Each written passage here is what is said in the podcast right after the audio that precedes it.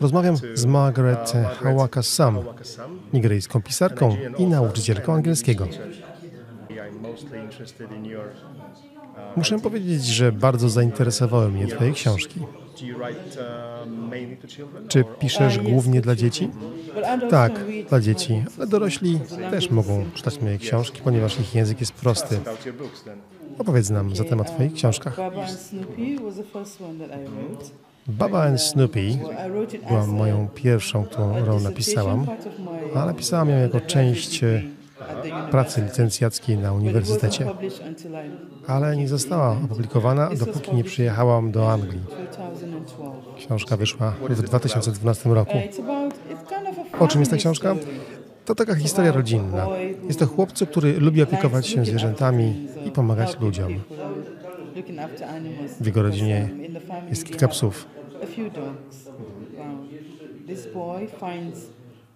Chłopiec znajduje na wysypisku śmieci porzuconego psa. Piesek jest ranny, więc chłopiec zabiera go do domu i opiekuje się nim, aż ten wraca do zdrowia. Potem chłopiec szuka właściciela szczeniaka, wywiesza specjalną informację. Właściciel przychodzi i zabiera szczeniaka, ale ten ciągle wraca do chłopca. Końcu właściciel postanawia chłopcu dać pieska w prezencie. To sympatyczna historia, a szczególnie podobają mi się ilustracje. Nie czytałem jeszcze książki, ale obrazki mają swój styl. Zostały narysowane przez jedną z Twoich znajomych. Tak, przez przyjaciółkę z mojego kościoła. Opowiedz nam proszę o innych swoich książkach. Ta jest drugą opublikowaną. Nasara i jej koźlątka. To historia o mojej mamie. Nasara to dziewczynka, która chciała iść do szkoły, ale ojciec jej nie pozwalał. Ona jednak czasami biega do szkoły i siada w klasie, bo chce się uczyć.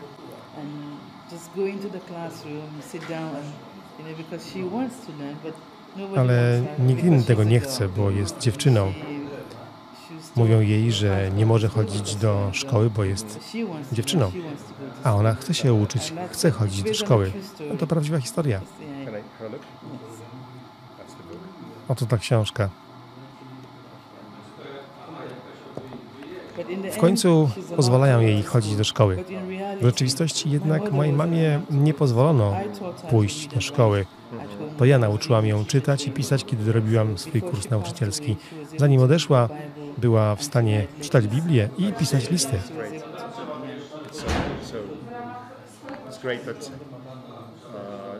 Wspaniale, że możesz spełnić marzenie swojej mamy.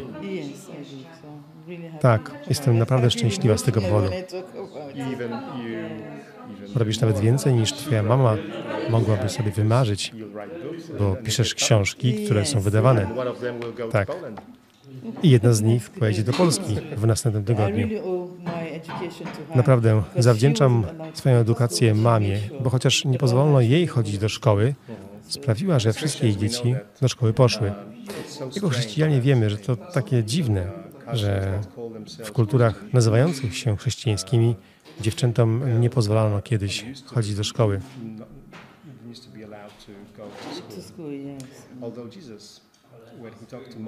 Chociaż Jezus, kiedy rozmawiał z Martą i Marią, powiedział, że ta, która usiadła obok, aby go słuchać, wybrała lepiej.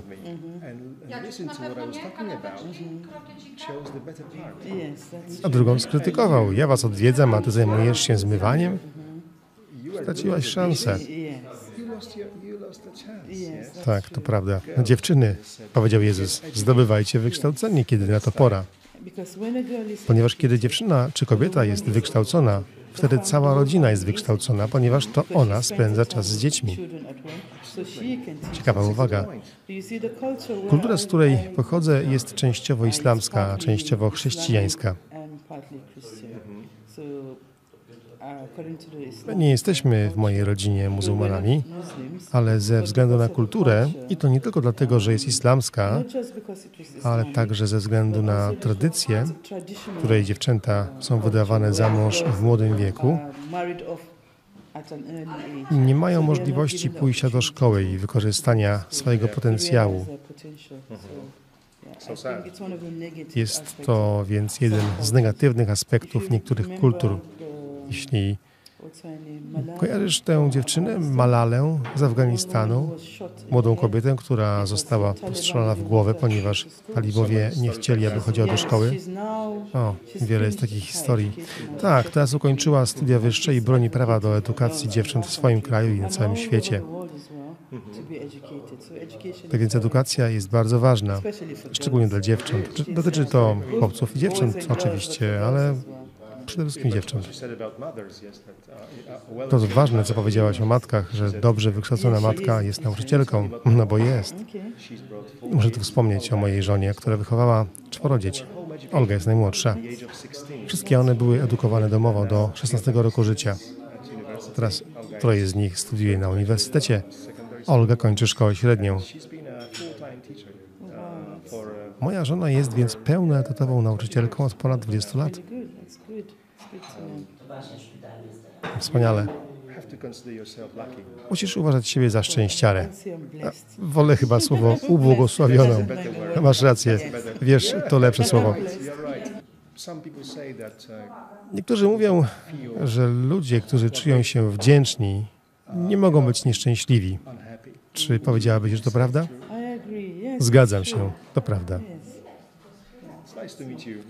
Miło było Cię poznać, Margaret. Osobę pełną wdzięczności. Nie przeczytałem jeszcze książki, ale już widzę, że jej autorka to bardzo miła osoba. Wyślę Ci wiadomość, kiedy książkę przeczytam, czy była dobra.